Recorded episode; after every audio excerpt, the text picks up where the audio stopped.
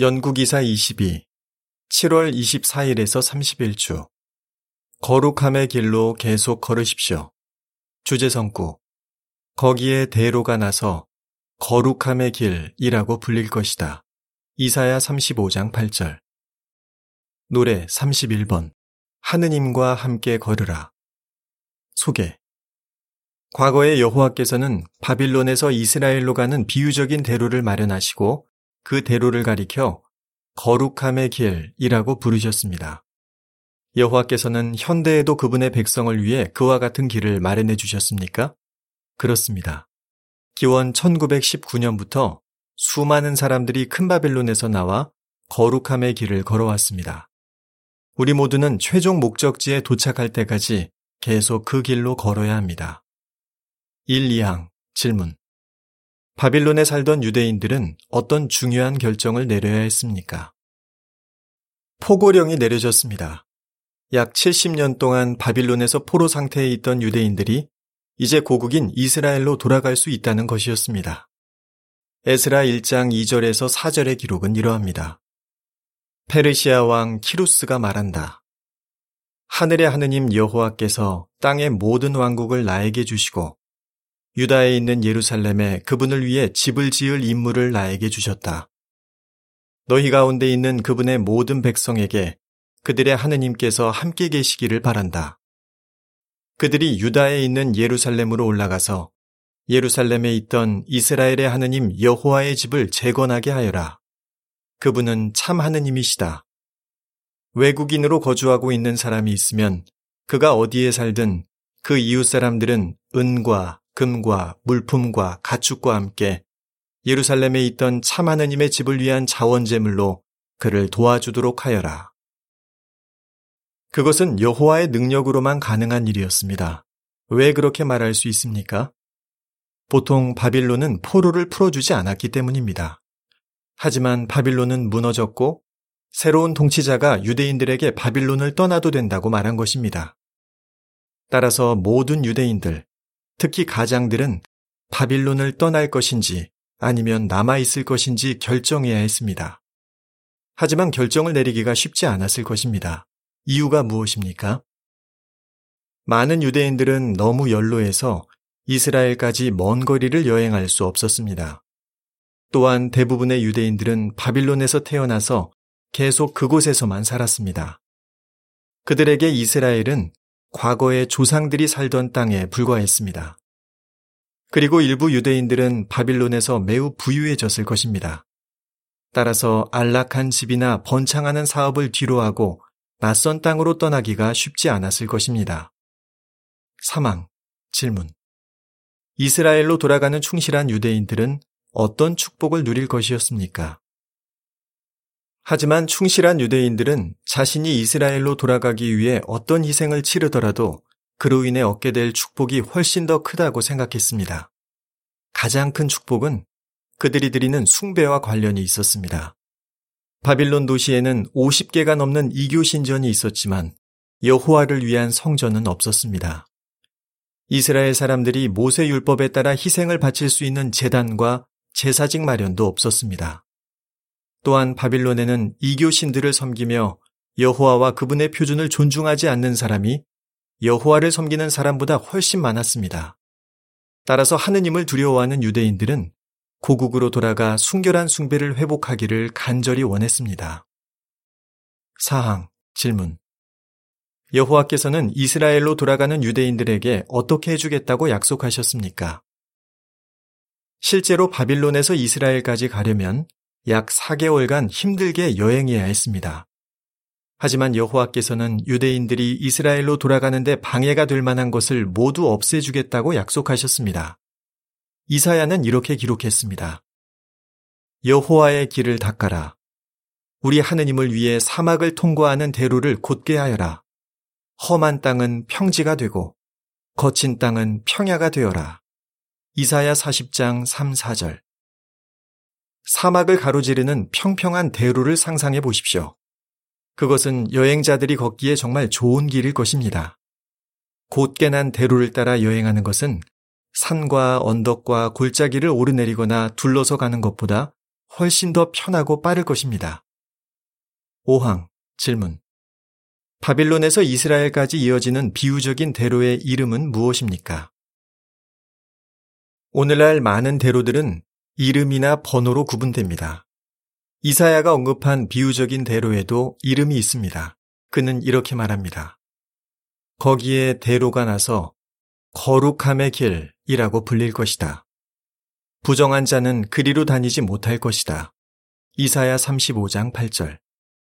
그러면 이 약속은 당시 이스라엘 사람들에게 어떤 의미가 있었습니까? 오늘날 우리에게는 어떤 의미가 있습니까? 거룩함의 길, 과거와 현재. 6항, 질문. 그 길이 거룩하다고 불린 이유는 무엇입니까? 거룩함의 길이라는 이름이 정말 멋지지 않습니까? 그 길이 거룩하다고 불린 이유는 무엇입니까? 부정한 자, 즉 부도덕이나 우상숭배 같은 심각한 죄를 계속 짓는 유대인은 회복된 이스라엘로 가지 못할 것입니다. 이스라엘로 돌아가는 유대인들은 하느님께 거룩한 백성이 될 것이었습니다. 하지만 그들도 여호와를 기쁘게 해 드리려면 변화할 필요가 있었습니다.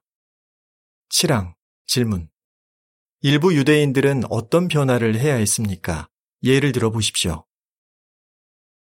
앞서 언급한 것처럼 대부분의 유대인들은 바빌론에서 태어났으며 바빌로니아 사람들의 생각과 가치관에 익숙해진 유대인도 많았을 것입니다. 유대인들이 처음으로 이스라엘에 돌아온 지 수십 년 후에 에스라는 일부 유대인들이 이교신을 섬기는 여자들과 결혼했다는 것을 알게 되었습니다. 후에 총독 느에미아는 이스라엘에서 태어난 아이들이 유대인들의 언어도 하지 못한다는 것을 알고 크게 놀랐습니다. 하느님의 말씀은 주로 히브리어로 기록되었는데 아이들이 그 언어를 이해하지 못한다면 어떻게 여호와를 사랑하고 섬기는 법을 배울 수 있겠습니까? 따라서 그 유대인들은 큰 변화를 해야 했습니다. 하지만 그들은 순결한 숭배가 점차 회복되고 있던 이스라엘에 있었기 때문에 그런 변화를 하기가 훨씬 더 쉬웠을 것입니다. 파랑 질문. 오늘날 우리가 오래전에 유대인들이 겪은 일에 관심을 가져야 하는 이유는 무엇입니까? 정말 흥미로운 이야기이지만 오래전에 유대인들이 겪은 일이 오늘날 우리와 무슨 상관이 있을까 하는 생각이 들지 모릅니다. 하지만 그 일은 우리에게 매우 중요한데 우리도 비유적인 의미에서 거룩함의 길을 걷고 있기 때문입니다. 기름 부음 받은 자이든 다른 양이든 우리 모두는 거룩함의 길로 계속 걸어야 합니다. 그 길로 걸으면 지금도 영적 낙원을 즐기게 되고 미래에도 왕국이 가져올 축복을 누릴 수 있기 때문입니다. 기원 1919년부터 수많은 남녀와 어린이들이 큰 바빌론, 즉 거짓 종교 세계 제국의 영향에서 벗어나 이 비유적인 대로를 따라 걷기 시작했습니다. 아마 당신도 그 중 한 명일 것입니다. 사람들이 그 길을 따라 걷기 시작한 것은 약 100년 전입니다. 하지만 그 대로를 준비하는 작업은 그보다 훨씬 오래전부터 시작되었습니다. 표지 사파 설명. 기원 1919년부터 수많은 남녀와 어린이들이 큰 바빌론의 영향에서 벗어나 거룩함의 길을 따라 걷기 시작했습니다. 길을 준비하다. 구황 질문. 여호와께서는 어떻게 거룩함의 길을 준비하셨습니까? 여호와께서는 바빌론을 떠나는 유대인들을 위해 장애물들을 치워 주셨습니다. 이사야 57장 14절의 기록은 이러합니다. 누군가가 이렇게 말할 것이다. 도두어라, 길을 도두어라, 길을 준비하여라. 내 백성의 길에서 장애물을 치워라. 그렇다면 오늘날의 거룩함의 길은 어떠합니까? 1919년이 되기 수백 년 전부터 여호와께서는 하느님을 두려워하는 사람들을 사용하셔서 큰 바빌론에서 나오는 길을 준비해 오셨습니다. 그들은 후에 마음이 올바른 사람들이 큰 바빌론에서 나와 영적 낙원에서 여호와께 순결한 숭배를 드릴 수 있도록 준비 작업을 했습니다. 다시 말해 영적인 의미에서 길을 닦은 것입니다. 이처럼 길을 닦는 일에는 무엇이 관련되었습니까? 몇 가지를 살펴보겠습니다. 10, 11항 질문 성경을 인쇄하고 번역하는 일은 성경 지식을 널리 알리는데 어떻게 기여했습니까? 인쇄 15세기 중반까지는 손으로 베껴 써서 성경 사본을 만들었습니다. 그렇게 하려면 시간이 많이 걸렸기 때문에 성경 사본은 구하기가 어렵고 매우 비쌌습니다. 하지만 활자 인쇄가 발명된 후로는 성경을 생산하고 배포하기가 더 쉬워졌습니다. 번역. 여러 세기 동안 대부분의 성경은 교육을 많이 받은 사람들만 이해할 수 있는 라틴어로 되어 있었습니다. 하지만 인쇄 기술이 더욱 널리 보급되면서 하느님을 두려워하는 사람들은 성경을 일반 대중이 사용하는 언어로 번역하기 위해 열심히 노력했습니다. 그 덕분에 사람들은 성경을 읽으면서 교직자들이 가르치는 내용과 성경의 실제 가르침을 비교할 수 있게 되었습니다. 12, 13항 질문 19세기에 성경을 주의 깊이 연구한 사람들이 어떻게 거짓 교리를 폭로하기 시작했는지 예를 들어보십시오. 성경 연구 출판물 성경을 주의 깊이 읽고 연구한 사람들은 많은 점을 배워 알게 되었습니다. 그리고 알게 된 내용을 다른 사람들에게 전해 주었습니다. 많은 교직자들이 그것을 매우 못마땅하게 여겼지만 그들은 개의치 않았습니다. 예를 들어 19세기에 마음이 진실한 많은 사람은 교회의 거짓 가르침을 폭로하는 책자들을 발행하기 시작했습니다. 1835년경에 하느님을 두려워하는 사람인 헨리 그루는 죽은 사람의 상태를 설명하는 책자를 발행했습니다.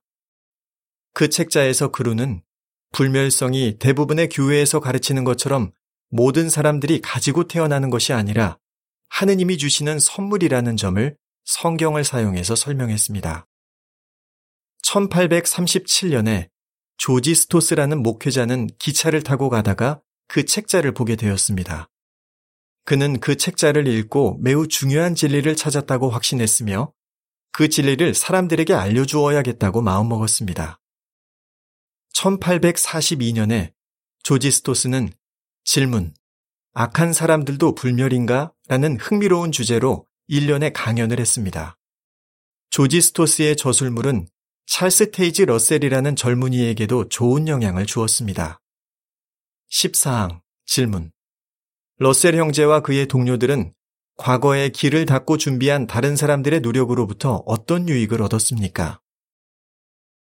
과거에 길을 닦고 준비한 사람들의 노력으로부터 러셀 형제와 그의 동료들은 어떤 유익을 얻었습니까? 그들은 성경을 연구할 때 다양한 성경 용어 사전, 어구색인, 성경 번역판을 참고했는데 그 자료들은 모두 그들이 성경을 연구하기 전에 이미 발행된 것이었습니다. 또한 그들은 헨리 그로와 조지 스토스와 그 밖의 사람들이 연구한 자료를 통해서도 도움을 받았습니다. 러셀 형제와 그의 동료들은 성경 주제를 다루는 많은 책과 전도지를 발행하므로 그들 자신도 영적으로 길을 닦는 일에 참여했습니다. 10항에서 14항의 사파 설명. 러셀 형제와 그의 동료들은 이미 발행되어 있던 성경 연구 자료들을 사용했습니다. 사파에 딸린 문구.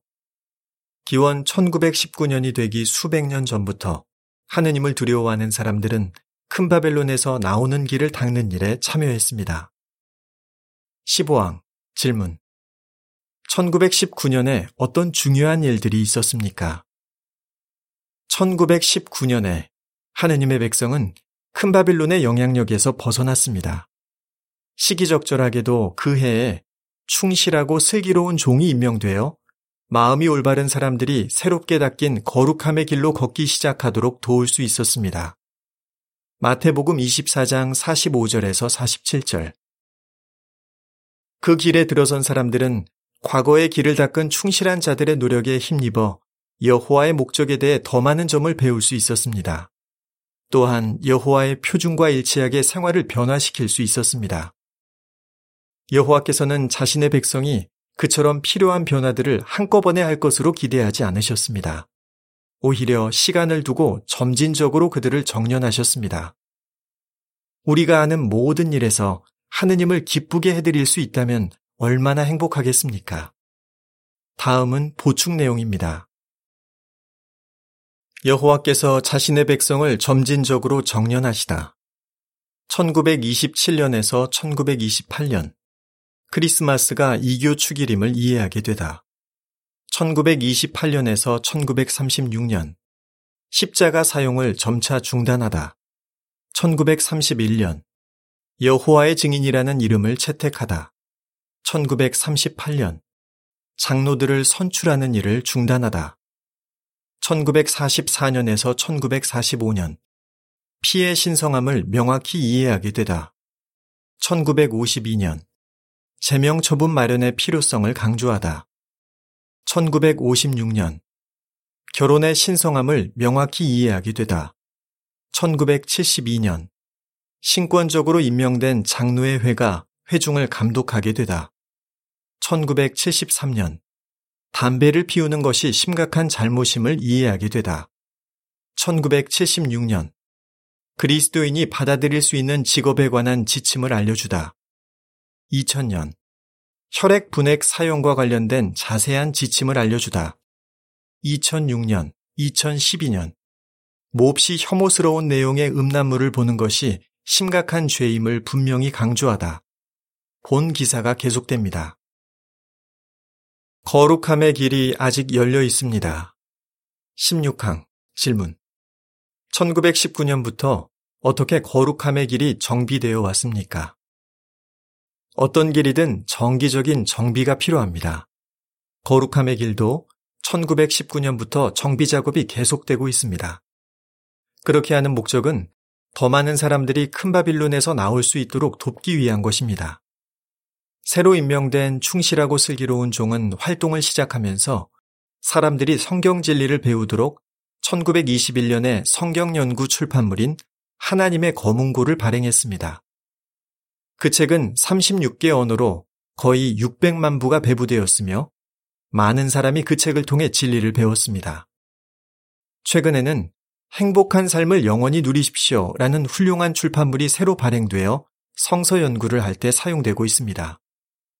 여호와께서는 마지막 날 기간 내내 자신의 조직을 사용해 영적 양식을 꾸준히 공급하시므로 우리 모두가 거룩함의 길로 계속 걸어갈 수 있게 도와주고 계십니다. 이사야 48장 17절, 60장 17절의 기록은 이러합니다. 48장 17절 너를 도로 사시는 분, 이스라엘의 거룩한 분이신 여호와께서 이렇게 말씀하신다. 나 여호와는 너의 하느님, 너에게 유익하도록 너를 가르치고 내가 걸어가야 할 길로 너를 인도하느니다. 60장 17절 내가 구리 대신 금을, 철 대신 은을 들여오며 나무 대신 구리를, 돌 대신 철을 들여올 것이다. 내가 평화를 내 감독자로, 의를 너의 작업 임명자로 삼을 것이다. 17, 18항 질문 거룩함의 길의 목적지는 어디입니까? 성서 연구를 시작하는 사람은 거룩함의 길에 들어설 기회를 갖게 된다고 말할 수 있습니다. 어떤 사람은 그 길을 잠시 걷다가 중단해버립니다. 하지만 어떤 사람은 목적지에 도착할 때까지 계속 그 길을 따라 걷기로 결심합니다. 그 목적지는 어디입니까? 하늘 희망을 가진 사람들은 거룩함의 길을 따라 계속 걸으면 하늘에 있는 하느님의 낙원에 도착할 것입니다. 땅의 희망을 가진 사람들은 그 길을 따라 계속 걸을 때 천년 동치 끝에 완전성에 이를 것입니다. 당신이 지금 이 길을 따라 걷고 있다면 뒤를 돌아보지 마십시오. 이 길에서 벗어나지 말고 신세계에 도착할 때까지 계속 걸으십시오. 당신이 그 여행을 무사히 끝마치기를 진심으로 바랍니다. 어떻게 대답하시겠습니까? 과거의 유대인들에게 거룩함의 길은 어떤 의미가 있었습니까? 현대의 사람들은 언제부터 거룩함의 길을 따라 걷기 시작했으며 그 비유적인 길을 닦는 어떤 준비 작업이 있었습니까?